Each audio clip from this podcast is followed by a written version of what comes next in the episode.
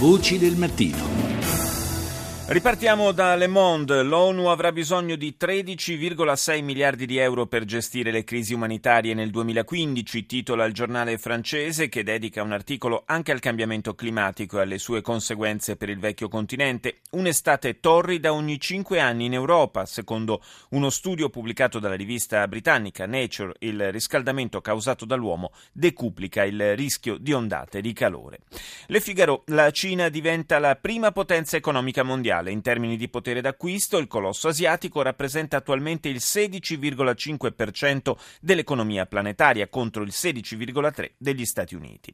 In Spagna, con il País, il caso giudiziario che vede coinvolta la famiglia reale, la Procura, si prepara a presentare un voluminoso dossier nel quale chiede fino a 15 anni di detenzione per Iñaki Urdangarin e discolpa sua moglie, l'infanta Cristina, moglie, eh, eh, scusate, sorella del re. Il processo prende prende le mosse da uno scandalo del 2008 che vede Urdangarin al centro di un caso di corruzione, malversazione e arricchimento illecito insieme all'ex presidente dell'amministrazione delle Isole Baleari, il popolare Jaume Matas. Abbiamo sentito nei giorni scorsi la notizia del trasferimento di sei ex detenuti di Guantanamo in Uruguay. A Montevideo il presidente uscente, Pepe Mujica, non lesina le critiche agli Stati Uniti. Esa non è una cárcel, è un nido de secuestro, perché una cárcel supone una sujeción a algún sistema de derecho. Quella non è una prigione, dice Mujica, è un covo di sequestratori perché un carcere prevede l'esistenza di un qualche sistema giudiziario, la decisione di un giudice, un minimo di aggancio dal punto di vista giudiziario, ma a Guantanamo non c'è niente. Per tutta la vita, conclude però Mujica, ho criticato gli Stati Uniti per il loro interventismo e per i loro abusi, ma ora, per una volta che c'è un presidente che vuole porre rimedio a quella ingiustizia, sarei un codardo a voltargli le spalle. E passiamo allora alla stampa statunitense. Sul Los Angeles Times, naturalmente, l'apertura è dedicata al gigantesco incendio esploso nel centro della metropoli californiana. Le fiamme, che non hanno fatto vittime, si sono sviluppate nel cantiere di un grosso centro residenziale. Il Washington Post propone le immagini della coppia reale britannica, William e Kate, a passeggio per New York e mostra il principe a colloquio con il presidente Obama. Sul New York Times, invece, troviamo un articolo dedicato alla guerra in Iraq. Fra le perplessità americane, l'Iraq spinge spinge avanti il piano per riconquistare una città chiave, il titolo.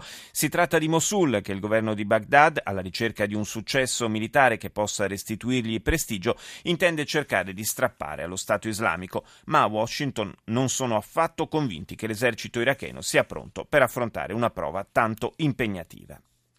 Del conflitto, in particolare di quanto accade sul fronte siriano, si è occupata la rappresentante europea per la politica estera Federica Mogherini in visita ad Ankara. Al centro dei colloqui, naturalmente, il ruolo della Turchia, anche per quanto riguarda il controllo dei combattenti che continuano a raggiungere dall'Europa il paese sconvolto dalla guerra. We discussed the situation of the foreign fighters as uh, one of our common interests that we have to uh, face, uh, having a good coordination and good... Abbiamo discusso la situazione dei combattenti stranieri come uno dei comuni interessi che dobbiamo affrontare. Per fermare il flusso in entrambe le direzioni occorrono un buon coordinamento e una buona strategia. Il lavoro, ha spiegato Mogherini, in queste settimane è andato avanti a livello tecnico con sviluppi positivi e condivisione di informazioni e spero che possa dare i suoi frutti nel prossimo futuro futuro. E ora andiamo in Australia, in collegamento con noi da Sydney c'è Marco Lucchi, buongiorno. Buongiorno a voi. Marco, ci sono ulteri- c'è un ulteriore giro di vite da parte del governo australiano per eh, quanto riguarda il tema dell'immigrazione, con norme ancora più severe di quelle peraltro già in vigore, no? Sì, in effetti l'ultimo atto del Parlamento prima delle ferie estive che sono appena cominciate qui in Australia è stato quello di far approvare anche con pressione sui senatori appunto dal Senato questa nuova serie di misure che come avete detto da studio sì sono un giro di vita rispetto alle misure già abbastanza severe che l'Australia impone sull'immigrazione.